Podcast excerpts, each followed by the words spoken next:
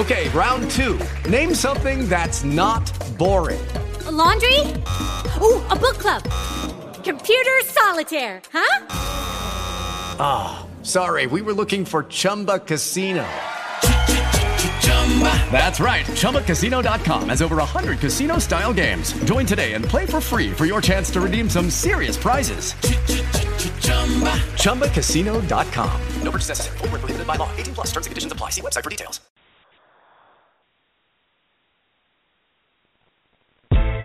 Yeah, it's Mr. Encore, Fantasy Sports and Politics Crew, yeah, check, Fantasy Sports and Politics, ain't no other talk show. Thursday night is the right time to kick back and listen to the FSP Crew Show as they break down the week. The heck happened there? Let's start this all over again, people.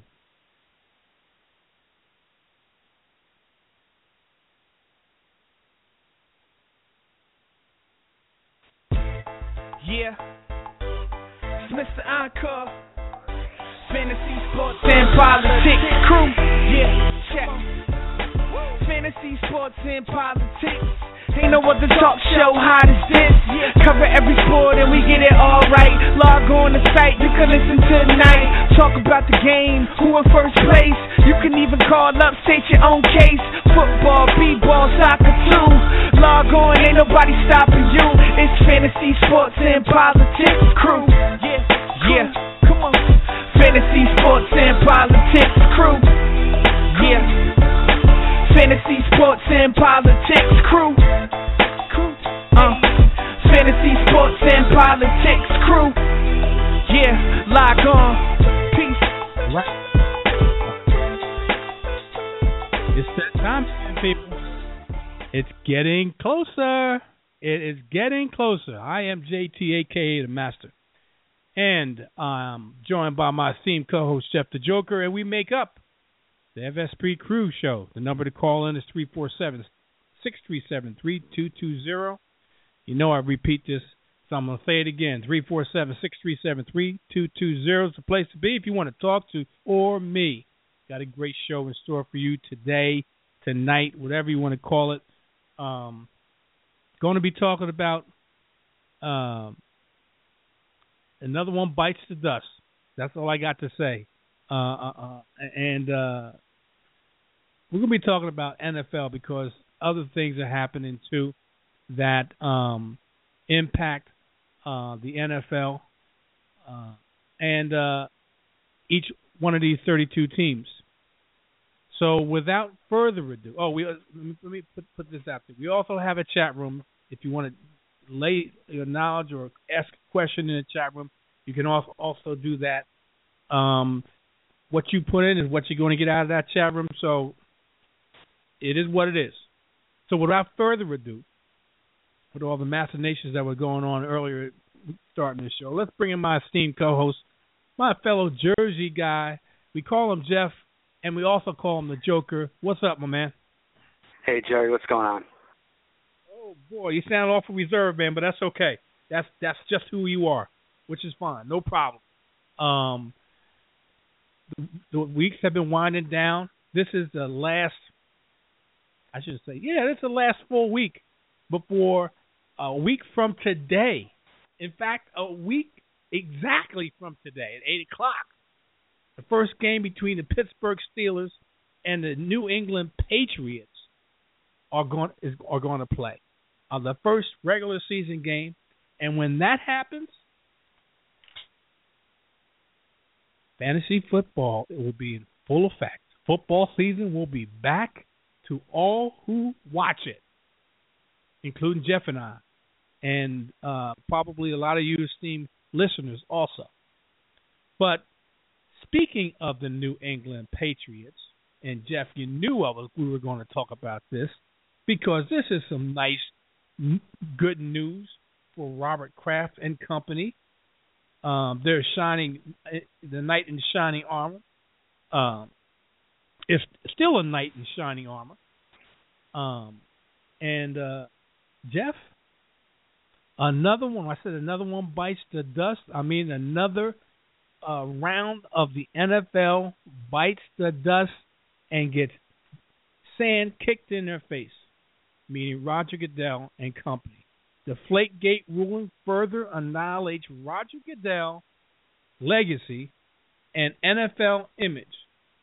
I'm going to read this article that I got from the Bleacher Report, and it's by Jeff Freeman, who is an NFL national lead writer, which is today, and that was the lead title of it. Deflategate ruling further annihilates Roger Goodell's legacy and NFL's image. First, and this he laid it out pretty well. First, the NFL picked the court. Yeah, the league thought got him, home court advantage. Second, the league put forth the notion that Tom Brady destroyed his cell phone. Yeah, the league thought got him, broke your phone, broke the rules. Then the league talked about the process. The process. Yeah, the league thought our league, our CBA, our rules got them. But something strange happened along the way to total victory. That favorable court? Question mark. The judge began to intensely question the league and its motives. The destroyed cell phone? Question mark. The judge obviously didn't think it was egregious, as the league and many in the media did, that process, question mark, it sucked. Wasn't fair. To sum it up, Fell were tyrants, and Brady was William Wallace fighting the Brits. Judge Richard Berman wrote in part of the decision that Goodell dispensed his own brand of industrial justice. This is a magnificently stunning quote. It is the kind of quote in the ruling that turns the NFL's world upside down. Goodell has now lost in court to, check this out, people, Adrian Peterson, Ray Rice, and Tom Brady. And you might want to throw in Greg Hardy in there as well. He, appeals officer Harold Henderson, reduce Hardy's suspension from 10 to 4 games. None of this is a coincidence. This is a pattern of losing, a pattern of the NFL getting its ass kicked because judge after judge, arbitrator after arbitrator thinks it's a bully, thinks it's unfair. An independent judge, Barbara Jones, in the Rice case said she believed Rice's testimony over the leagues. Judge David Doty destroyed the league in the Peterson case. So, Jeff, let me put it this way. Let me finish this. To be fair, Doty is to the Union what Vulcans are to Starfleet. He constantly sides with the players, but now Jones and Berman have blasted the league too. Berman in the venue that the league wanted. Brady beat the NFL the way the Patriots beat the Colts in that infamous game. The court found that Brady's awareness of the deflation of football was not a fair basis for punishing him. The court also found that it was unfair to hold Brady accountable to be generally aware of football deflation when there had been no previous notice. One of the more important reviews of the league to me was how the judge body slammed the NFL's logic that ball deflation was the same as using steroids. On my record, as saying I think Brady was involved, I'm still convinced of that. As Eddie George said on the Dan Patrick show, after the ruling was announced, Tom is a great player, a great person. I get it. But through the years, coming out of that organization, there have been various times that we pushed the envelope in terms of trying to win ball games. Whether it's stealing signals, whether it's getting the playbook or something, if you did the crime, just take the punishment. But this clearly shows to me that they play a different set of rules, and they're above the law to some degree. I text, and this guy goes on and says, I text with Pat's players who simply said Tom was screwed by Goodell, and now Goodell has to live with getting his ass kicked in court yet again. Now, the union issued a statement. and one part of it rang true. This decision should prove once and for all that our bargaining agreement does not grant this commissioner the authority to be unfair, arbitrary, and misleading. While the CBA grants the person who occupies the position of commissioner the ability to judiciously and fairly exercise the designated power of that position, the union did not agree to attempts to unfairly, illegally exercise that power, contrary to what the NFL has repeatedly and wrongfully claimed. The court's decision is the kind of stinging rebuke that demolishes legacies, injuring them beyond repair. His legacy is being annihilated slowly, drip by drip, case by case. I'm not going to go on any further. Jeff, what are your thoughts? You know, ahead of time, I got the impression, based on experts and just I don't know instinct, that the NFL would lose in court again. And I can't stand Roger Goodell. I think he's a buffoon. And successful people, I mean, very successful people, you know, CEOs, presidents, governors, senators, you know, big-time people like that, have official and unofficial advisors. And where are Goodell's advisors? He doesn't listen to them or what? And a lot of these bad decisions that he's made, he had a chance to sleep on it. It wasn't like he had to do it on his feet, you know, which sometimes it's hard to think on your feet. I can't stand Goodell. I mean, like a lot of people, I like to champion the little guy. Brady isn't exactly a little guy.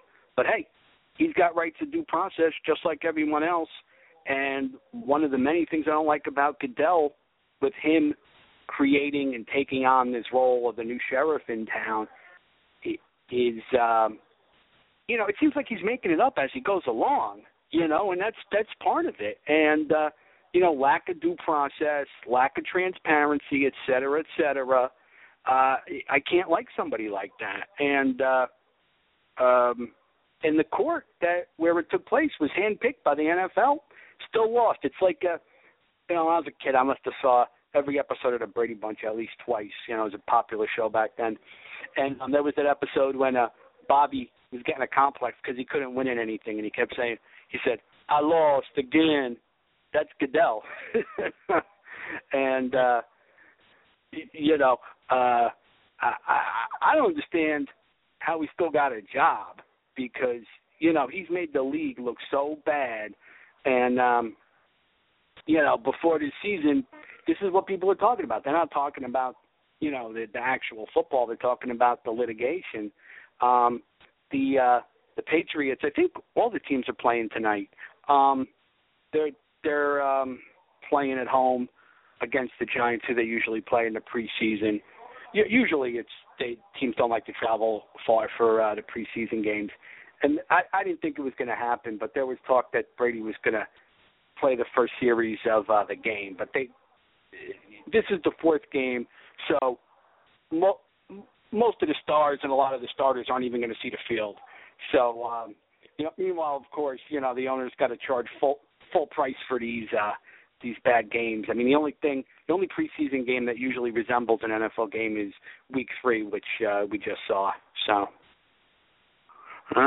well, to put the not to put a cap on it, but to also further to tell you, and you probably know this, that the NFL already filed an appeal. They're not going to be looking for a stay to prevent Tom Brady from playing, but they did file an appeal of the ruling. So whenever the appeal is heard, Tom Brady gets to play up until, I guess, a ruling, whether it's negative or positive toward him. Quite naturally, if it's negative, then Tom Brady and the union has to do what they have to do. If it's positive, then more likely the NFL will go silently into the night. Let me put it that way. I would think they would.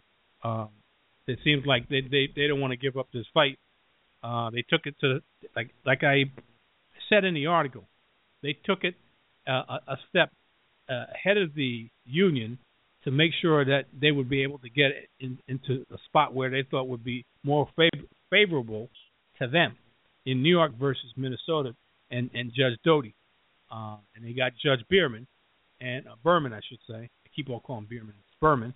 And thinking that they would, all the ducks would line up in a row and they would be able to get some satisfaction in their favor.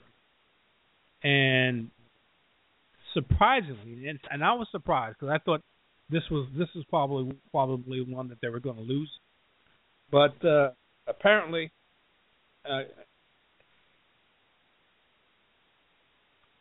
the judge said no, we're not gonna go for it. You kind of overstepped your bounds, and I'm going to rein in you a little bit, Mr. Goodell and company, and rule in favor of the player. So we'll have to wait and see what happens and how long it's going to take. It's probably going to drag out for quite a while now. I don't think it's a rush to get the appeal heard. So Tom Brady more than likely is, even if he did, even if it got overturned, Tom Brady still probably wouldn't even have to sweat about not playing this year and missing any games. So all that hype about Jimmy Garoppolo playing, what's going to happen, the Patriots panicking and making sure that Garoppolo gets as many reps and Tom Brady has to take a back seat because the situation may not be in his favor. All for naught.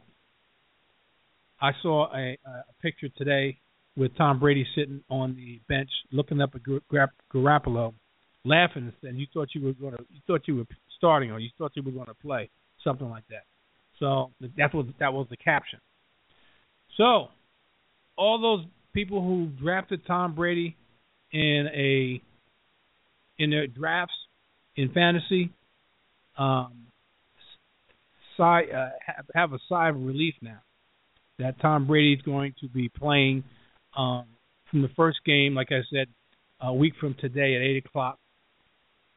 And more than likely they'll unveil their Super Bowl banner, their fourth Super Bowl banner, in Foxborough when the Pittsburgh Steelers visit. And it is what it is. All right, for those who don't know, the teams, all the NFL teams, all 32 teams had to get their rosters from 90 down to 75 on Monday. 75 on Monday. All the NFL teams tonight are playing. Every last one of them are playing. Your favorite team, whoever it is playing. They're all playing. But more likely they're not playing the starters. And if the starters are playing, they play one snap, maybe a series, and they get the hell out of there and watch guys who are fighting for their positions or fighting for a position on a team, because cuts are going to be made come Saturday. And those teams, all 32 teams, have to get down to 53. They have to get down to 53. So you're going to have guys putting it all out there like it's their last day on earth, and they have one shot to save themselves. And that one shot is to go balls to the wall tonight, regardless of what you do. I mean, what position you're in, and how many snaps you get. You gotta hope you get a lot of snaps, so you get seen quite a bit, so you have an opportunity to make a case on the field that you should be one of the 53 of the 32 teams that are going to be playing their first game after Thursday and the Patriots and the Pittsburgh Steelers. So, Jeff, I'm going to ask you about your team because your J.P.P., I think from when I just saw something that said he's not going to come back until next week. That's like a few days before the regular season starts. Quite naturally, I don't think he's going to be playing in the first game, or if he does, it's very limited. What's your thoughts? Yeah, I mean, the reason being he didn't, well, from what I've heard, he didn't want to show up until he'd be able to pass the physical, because I guess that's an issue because of the problem with his hand, missing a finger now and with the other one fractured. So that's what he was waiting for, because if he showed up and he couldn't pass the physical, then they could put him on the non-football injury list, and then they wouldn't have to pay him anything. So that's why, he hasn't shown up yet. I mean, the thing is, maybe this year, because of the injury and the lack of training camp, they might use him, I think, in a more specialized role. I mean, he's known for his pass rushing, but maybe they'll not play him as much against the run so we could focus on, rushing the passer, and that's very important. And usually the Giants have pretty good depth at that, but not so much anymore. But, Strahan's last year, he missed all the training camp and was practically invisible the first game, but then had a good season and went out on top. So, JPP is an excellent athlete, so maybe he could overcome, with the loss of strength in the one hand and missing out on the camp because, he was raw when he first came into the league, but, he knows what he's doing now. So, like to have him back. They really need the pass rush. Go down this route here. I just saw this. It just showed up in Roto-World that Greg Hardy, as despicable as what he was accused of, and because he paid his victim off, and she refused to appear or make herself available for a testimony or appearance in court. So it was basically dismissed. And he had a 10-game suspension. And that was reduced, like I told you, Harold Henderson reduced it to 4 games. Now, Greg Hardy is considering an appeal of his 4-game suspension in the wake of Tom Brady's appeal win. So if Hardy can earn a stay, the Cowboys' bench event will be in a position of strength entering the season. My question to you, Jeff, is, you had 10 games, you looked, and you set out all last year, I think, except for one, because of what took place. And then on top of that, he gave you 10 games. Harold Henderson reduced it to 4. Would you? And I'm not a player, and it I can't say it can backfire because he's already had 4 games, so it can't get any worse than that. Would you appeal that 4-game suspension to see if you can get it reduced completely or thrown out? What's your thoughts on that? Or would you just take your punishment and move on? I hate what Greg Hardy did, no doubt about it. But I don't like the fact that the NFL, which is basically an employer, I guess it represents 32 different employers, think that they could create their own court. You know what I'm saying? I mean, sure. Hardy manipulated the legal system. Unfortunately, it happens. It stinks, but it can happen. The legal system, it's not perfect. I don't think it's perfect anywhere, but it's the legal system. It's a system. It usually works. I'll take what the legal system says over the NFL, because the NFL, they got no rules. They got no laws. It's just – this buffoon who thinks he could do whatever he wants. You know what I'm saying?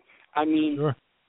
It's like if I got in a little trouble, let's say, you know, I don't think anything too bad. I don't know, maybe accidental trespassing or a motor vehicle thing or something or whatever, fight or something. But let's say if I got into a misdemeanor thing, it had nothing to do with work, and let's say, you know, I had to go through the court system and they, you know, decided whatever, I would not want my employer saying, oh, well, now we're going to punish you too.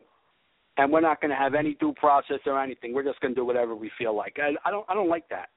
I don't think an employer has the right to divorce themselves from the legal process. And that's basically what Goodell wants to do. And I think it's because he's pandering to idiots. I mean, the NFL, it's a lot of players. What, about 1,600 players? They're young men in their 20s and 30s. You're going to have a couple bad apples.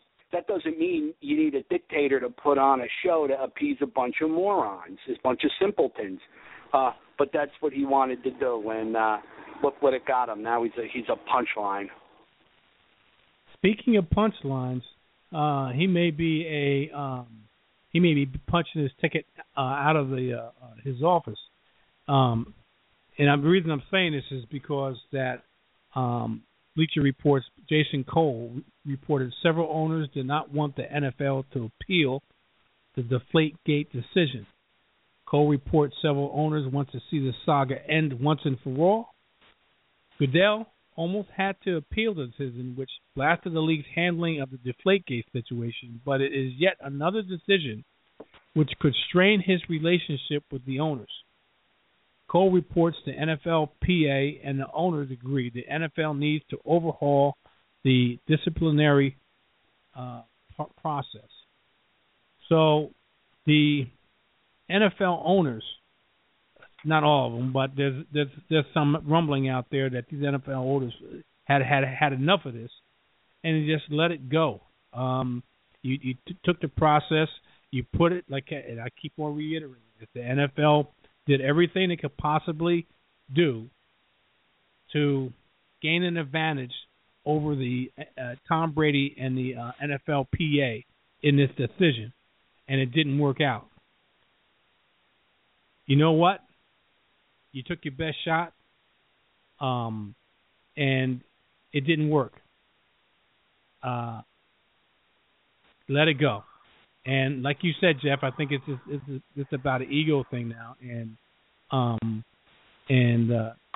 think this is just another poor decision that the NFL decided, and Roger Goodell, because he's the head man, decided to appeal this. He could easily have said, you know what, we took our best shot. I took you guys' advice, and we took all the necessary steps to put the ball in our court and to win this thing over once and for all and get one up on the NFLPA, but it didn't happen. Let it go. Nope, he didn't say that.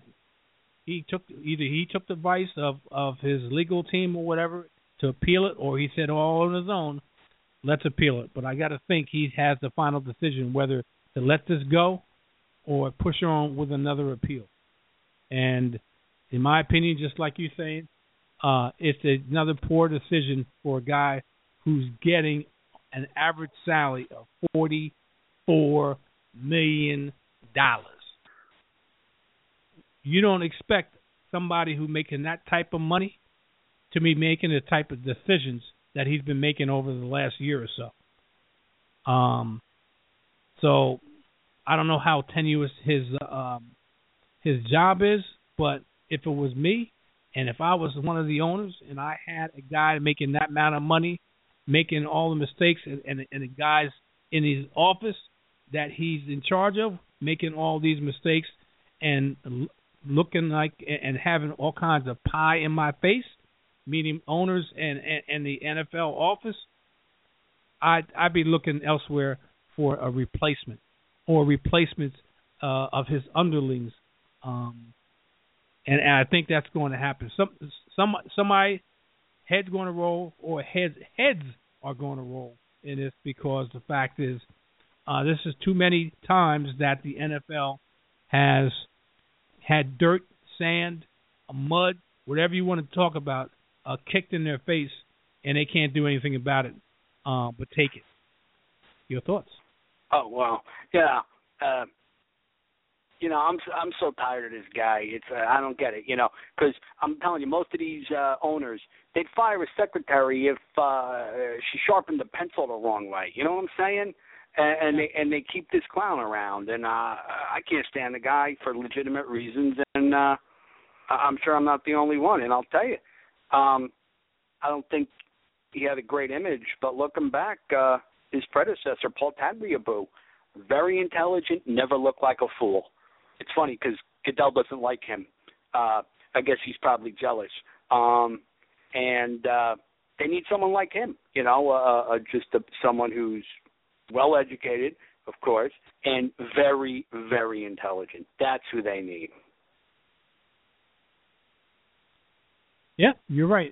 And I think the owners wanted somebody to come in that would be a enforcer.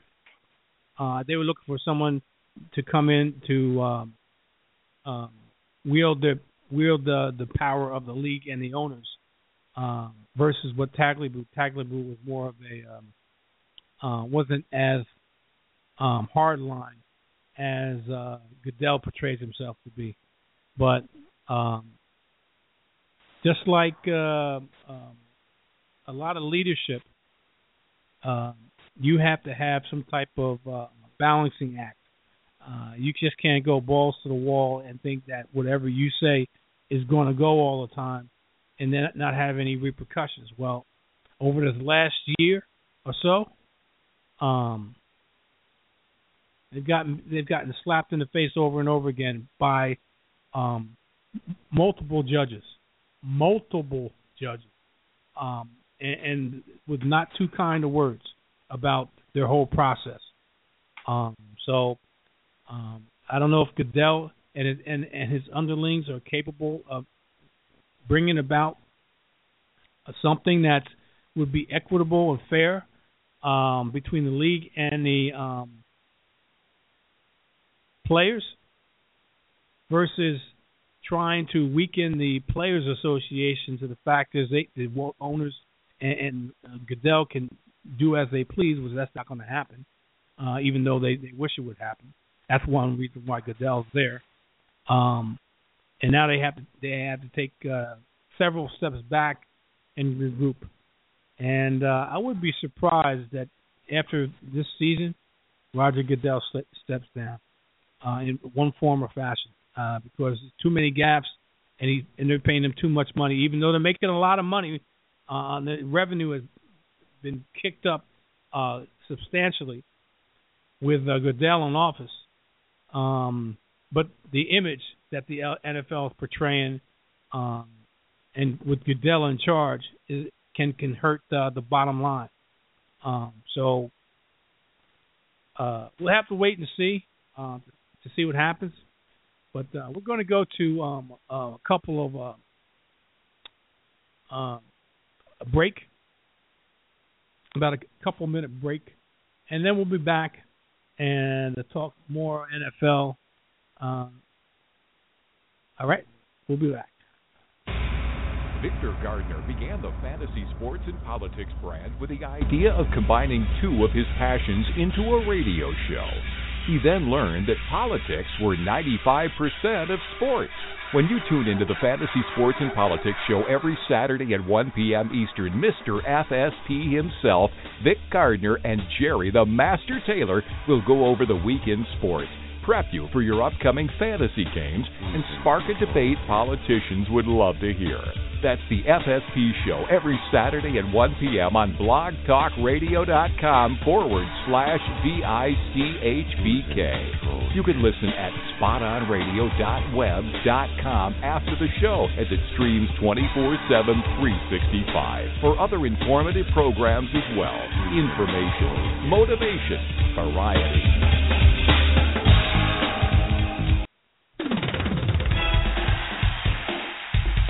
Looking for fantasy sports advice? How about informative conversation? Look no further as The Master Plan features two men that can help in both areas. Jerry the Master Taylor and Lance the NFL Exporter Goodman provide you with a fantasy picks live every Sunday morning on The Master Plan at blogtalkradio.com/vichbk at 10 a.m. Eastern Time. You can listen at spotonradio.webs.com after the show as it streams 24/7, 365, and listen to other informative programs as well. That's The Master Plan, Sundays 10 a.m. Eastern on blogtalkradio.com/vichbk and streaming at spotonradio.webs.com. Information, motivation, variety, The Master Plan.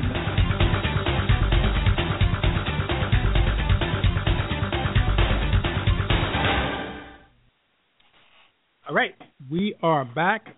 I am JT, a.k.a. The Master, and I'm joined by my esteemed co-host, Jeff the Joker, two Jersey guys, laying it down. We make up the FSP Crew Show.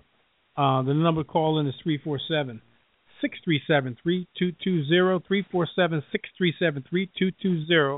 If you'd like to talk to us about any subject, sports, fantasy, that's what I'm about to talk about now, or anything else that may be on your mind. All right, people. Jeff and I are in two leagues. Two leagues. Am I right about that, Jeff, or three? Yes, sir. At least two. Two leagues, right? Two mm-hmm. One in Yahoo and one in ESPN.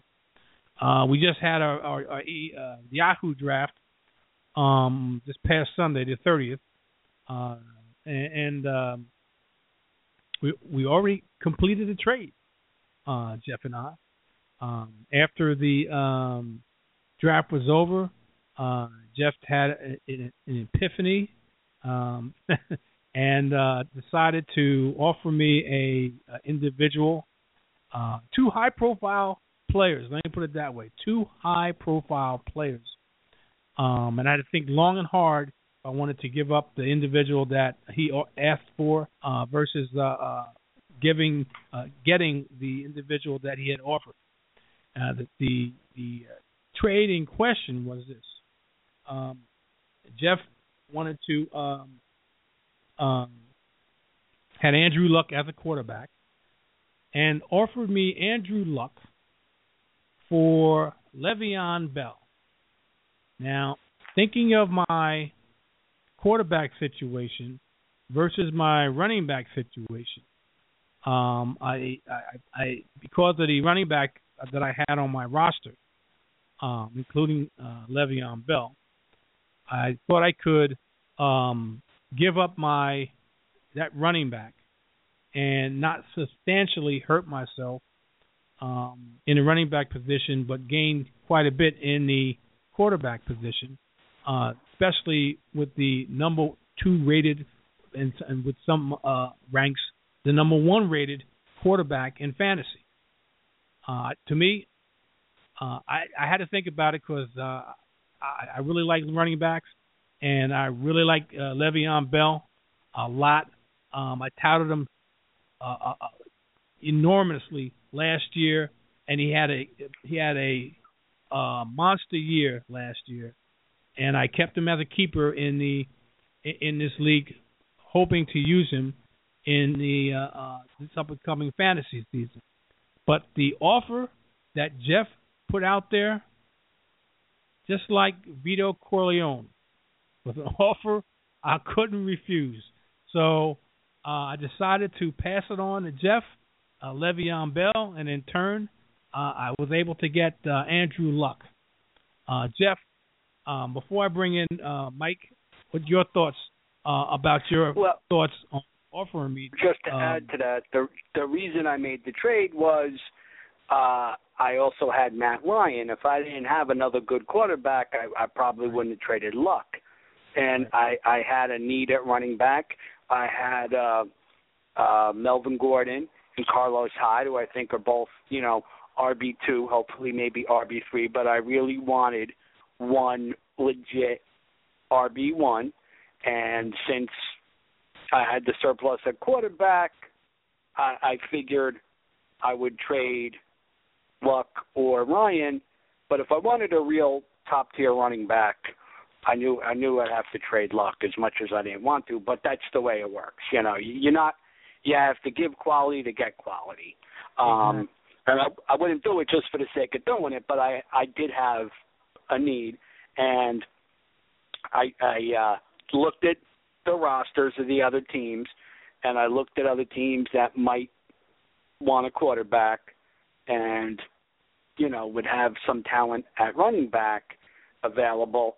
And, you know, so I made offers to a few teams, and I'm glad I wanted to be systematic because I offered Luck to a few teams, and I figured, let me wait till I get replies from all those teams before I start offering Matt Ryan, because if I'm offering both at the same time and both get agreed to, then I'll have no quarterbacks, and that'd be messed up. So I'm glad too long, and I think it's one of the benefits of having almost an extra week between the drafts and the start of the season. It kind of worked out very well. So it gives you time, you know, to make a trade, do waivers, set your lineup, gives you plenty of time because sometimes you only have a few days between the draft and when the season starts. But now, I don't know if you noticed in the other league, the ESPN league, one of the gentlemen in that league drafted the first three rounds, and I don't know why his draft got a good rating. His first three rounds, I think he must have messed up the auto programming. First three picks, Aaron Rodgers, Peyton Manning, Drew Brees. All three are excellent quarterbacks, but you can only start one at a time. And that team being Team Young, of course, you know, I really like my team in that league. It's I think I have a very – very good, solid lineup. But, you know, I'm willing to upgrade a little at quarterback, you know, based on who I have. And, you know, I made him a couple offers, and it's very hard to trade in that league because of the roster maximums. You can only carry 5 running backs and 6 wide receivers, but I've been willing to offer him some talent at wide receiver for quarterback. He declined, but, you know, sometimes, you know,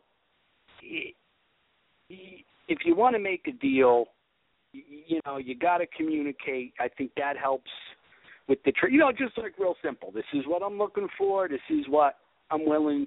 And then it's like, yes, no thanks. Also, I think people should use the trading blocks because that's a good way to make a trade happen. And there's some people, for whatever reason, won't trade no matter what.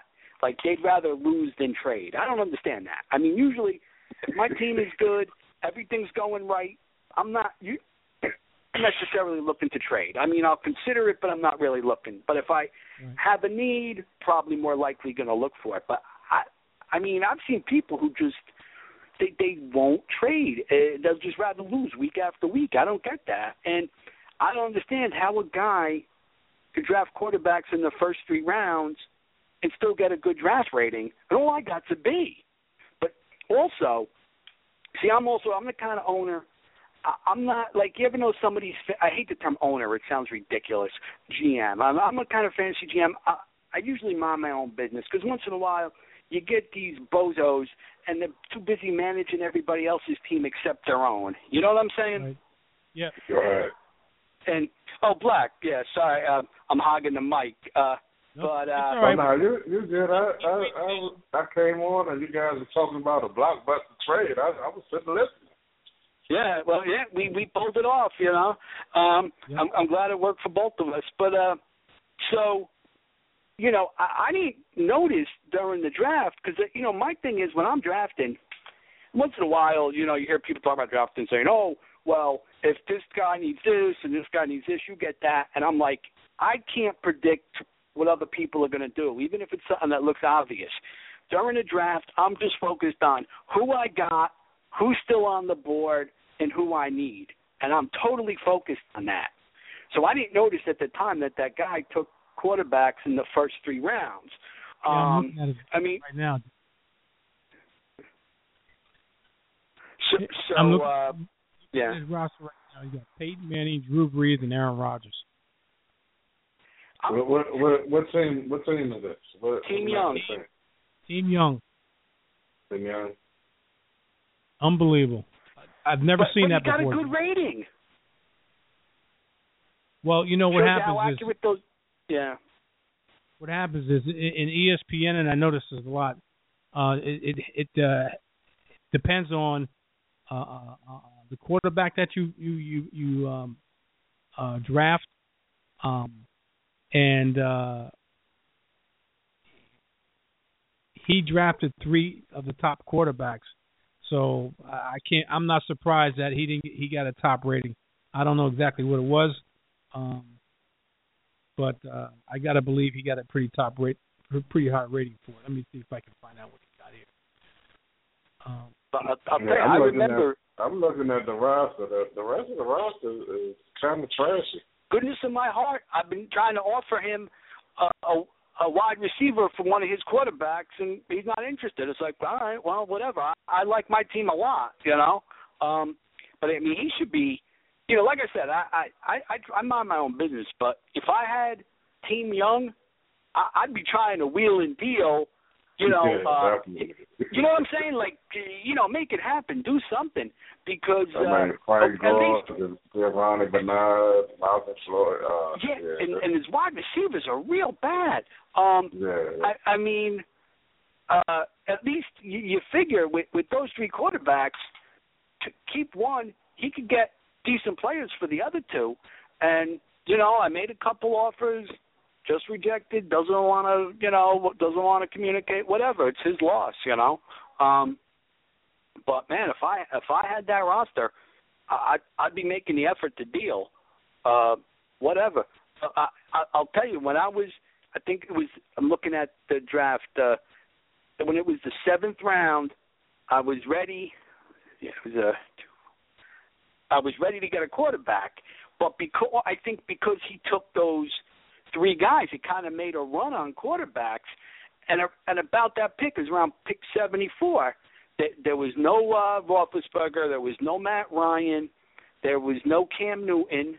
And, you know, those guys are rated, I guess, late 60s into the 90s, and then, boom, I wasn't going to draft somebody rated in the hundreds at pick 71. So I just – well, it was 74, and then I just was like, you know what? Macklin's still on the board. He shouldn't be. I'm taking him, and I'll just wait one more round for the quarterback. I got Eli, who's a good starter for a 12-team league, and a lot of people project him to have a good season. I'm happy with Eli. I mean, you know, if I could, I'd upgrade a little at quarterback, but I'm not desperate. So I think I have a very good lineup and decent depth on that roster. Mike, I want to introduce you to the show and welcome to the show and ask you this. They had an annual dinner or brunch, whatever it was, that the Cowboys have every year. Orlando Scandrick got emotional because, quite naturally, he tore the Achilles and he'll be out for the rest of the season. But he got up. He got an award. I don't remember what award he got, but when he got up there to make a acceptance speech for it, he got emotional because of the fact is his health, his state of his health. But the other question I got was, I mean, not the question, but the other thing I wanted to say was your boy the old 88, not the new 88, your boy Mr. Irvin, the Mr. Hall of Fame Michael Irvin, pretty much was emphatic that the present day Cowboys need to step up and win this thing. More or less, he said, "You got to win this thing." All the stars are supposedly aligned, and you're supposed to win this thing this year. Putting a lot of pressure on your team. What's your thoughts? I know you heard about it. He's not really putting pressure on. I saw him in his mathematical breakdown, but other teams can do that too. Who won the Super Bowl 4 years ago? Oh, 2011?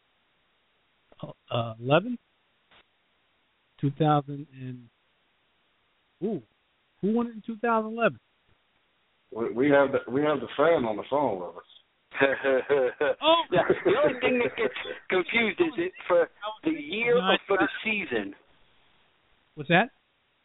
Yeah, you know what I'm saying? So I think it was the 2011 season, and then the Giants won the Super Bowl in 2012, I think it was. I can't believe I'm getting old because I used to know that stuff like you wouldn't believe. Who won it 4 years before that? Well, it was deja vu all over again. Yeah, exactly. So that number thing, I mean, you can look at it one way, you can look at it another. I'm just hyped. Michael Irvin is hyped. But they got to do it on the field, man. That's all I'm believing in. Okay. Well, I mean, it's very interesting. Well, I would say very interesting, but everybody thinks that the your team has a strong shot to take it to the next level and get into the actual Super Bowl. I know you're an avid Cowboy fan. Everybody wants number 50, man. The golden 50. Yeah, that's true. I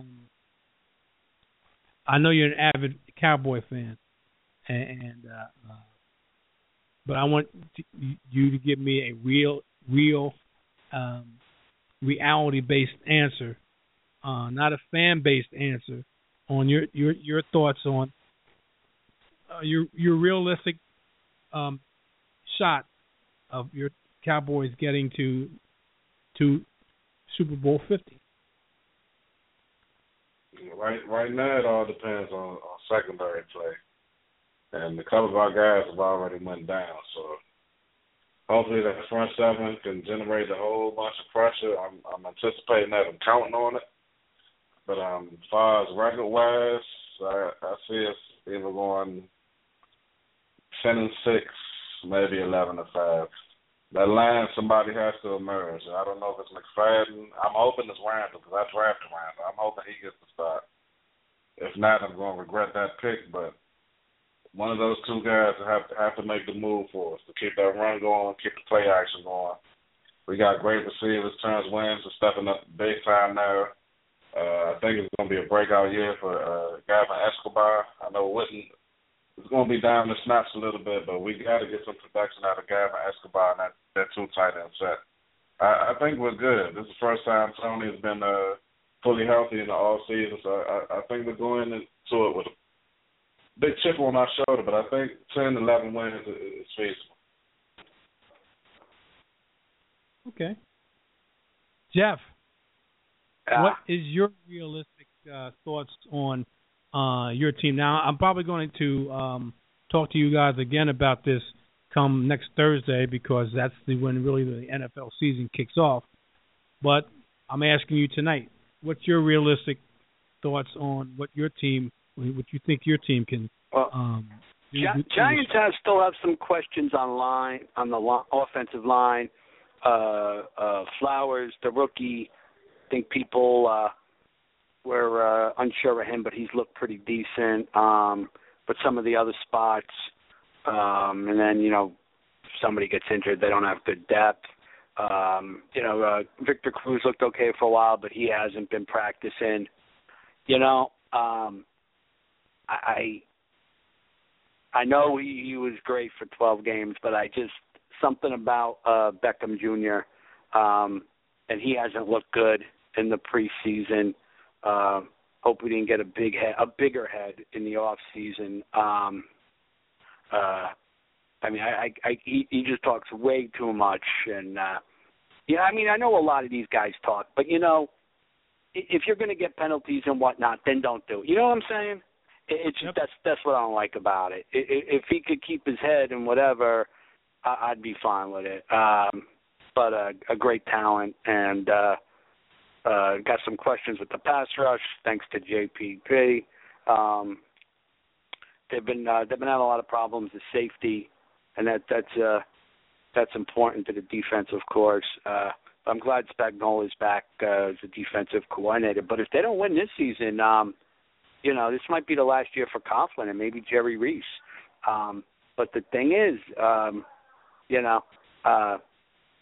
the Giants, the last two Super wins prove this. You don't got to go out there and, you know, have a 14-2 season and win the Super Bowl. You could be 10-6, get hot late in the season, kick butt in the playoffs, and boom. I mean, easier said than done, but you don't have to be dominating. You just got to get hot late. Okay. Did I come on too late for the Redskins GM scandal? Or did you guys already cover that? Mike, I didn't even think about that, but since you're down in the DMV area, and I only got I didn't even get the full story. I think I caught the tail end of it, and I really didn't delve into it to see what happened. Since I have you on here and you're down in that area, why don't you lay out the whole thing for me, for us? Oh, well, supposedly, the new GM, McLaughlin, I don't know how you say it now, McLuhan, right. The new Redskins GM, his wife actually sent out a disparaging tweet to one of the local reporters here, who's no longer a local reporter. She works for ESPN now, Diane Rossini. And everybody was wondering, well, how does she get all these exclusives and all these Redskins exclusives and breaking stories? And it was implied by McLuhan's wife that she was giving blowjobs to get all these stories. Who was? Something she tweeted out. She said that Diana Rossini, the ESPN reporter, was giving blowjobs to get all her stories. Get out of here. This is a tweet that she sent to her, along with some other disparaging words. It's a crazy story. I mean, Google it when you get a chance and you get off the air. The Redskins had to come out and issue a statement. The wife had to also come out and issue a statement, retracting everything that she said, and she apologized. It's just a crazy story, but it seems like the Ringling Brothers, Bonham and Bailey Circus is right here in Washington, my friend. This has been a strange off season for the Redskins. Well, speaking of that, now I know you guys have been paying attention to what's been going on. With the Redskins and all the craziness about Robert Griffin III and all the things that have been said are being said, and now he's the debacle of he had a concussion and was cleared, and now he wasn't cleared. Now he's got to wait until he passes, and then being demoted to the backup quarterback, and Kirk Cousins being named the number one. Jeff, give me your thoughts. Wow. You know, I would have liked to have seen Griffith be a little more successful because he was a guy who looked very promising his rookie year, and you like to see exciting players, and that's what the league needs, unfortunately, because of the injury, and he hasn't developed. So, you know, it's a results business, and you know the guy who they trade up for making the big bucks is going to get every opportunity to be the starting quarterback. But unfortunately, he didn't impress. I don't think he's a bad guy. Maybe he's a little immature. He's got a little bit of an ego. But, hey, nobody's perfect. You know what I'm saying? I don't think he's a bad guy. But I don't know him personally. And you know, I'll tell you, Cousins, a lot of people liked him coming out of college. He hasn't looked so hot. But, I mean, it's hard to believe that they're going to pay RG3 $16 million or whatever to hold the clipboard. And you know, if that's the case, they're going to have the camera on him the whole game. There's a chance I heard they might cut him because if they don't, then they're going to be obligated to pay him for next year or something like that. I'm not sure exactly, so it gets kind of complicated. But, you know, for what they gave up, to trade up to get him and all that money, I mean, what a disaster. It just goes to show you how important that position is. And if you invest a lot and it doesn't work out, it really sets back the franchise. Your thoughts, Black? Hey, man, at this point, I don't know what the Redskins are going to do. I know RG had to come out yesterday and talk about a tweet somebody had put out and that he liked it, and he had to retract that, saying it was one of his interns. Every day is just a new story, but the Skins, it's hard to follow because there's so much tomfoolery going on with them, but I can't see them just paying Robert Griffin to just hold the clipboard. I think he'll be a cut casualty, or he's going to find his way back and go to the field somehow, some way. But I can't see paying a guy that much money and him just sitting. I can't see it. Okay. Well, we come to the end of the show. I want to thank you guys for joining me tonight. People, NFL season next week. A week from today is going to start. I reiterated again that the New England Patriots and Tom Brady are going to be playing the Pittsburgh Steelers in Foxborough, and probably unveiling their Super Bowl 49 banner to kick off the NFL season. And Mr. Goodell usually is at that game, is not going to be at this game. That's always been established that he's not going to be at the game, and there is no word on what game he's going to be at. I would think he'll probably be at some low-key game. I would be at a Can you imagine Roger Goodell at that game? Yeah. And 40, 50,000 fans holding up minis. That would be a nightmare for Roger Goodell. I'm glad he tried it out. Yes. So, well, that's going to be another thing that's going to have drama. Anytime he's going to show up at a game, I can guarantee you, anytime he's going to show up at a game, he's going to catch hell. So, he better not pop his head in Dallas. If he does, Greg Hardy better be on that suspension list. That's all I'm going to say.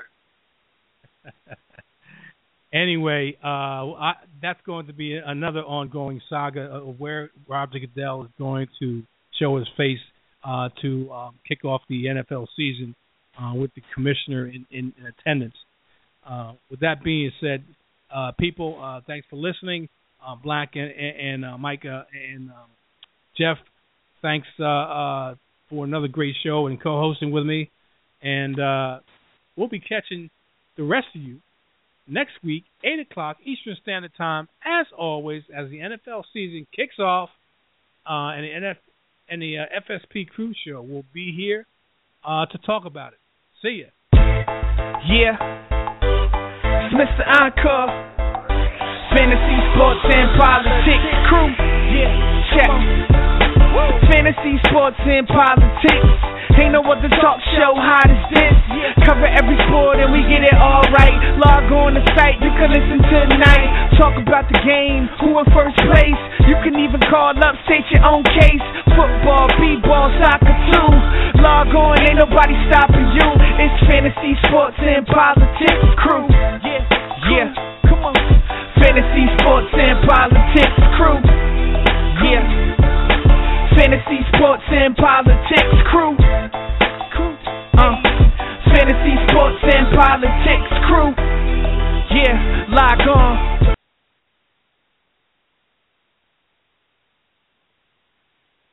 Hey guys, it is Ryan. I'm not sure if you know this about me, but I'm a bit of a fun fanatic when I can. I like to work, but I like fun too. It's a thing. And now the truth is out there. I can tell you about my favorite place to have fun. Chumba Casino. They have hundreds of social casino style games to choose from, with new games released each week. You can play for free anytime, anywhere. And each day brings a new chance to collect daily bonuses. So join me in the fun. Sign up now at ChumbaCasino.com. No purchase necessary. VGW Group. Void where prohibited by law. See terms and conditions. 18+.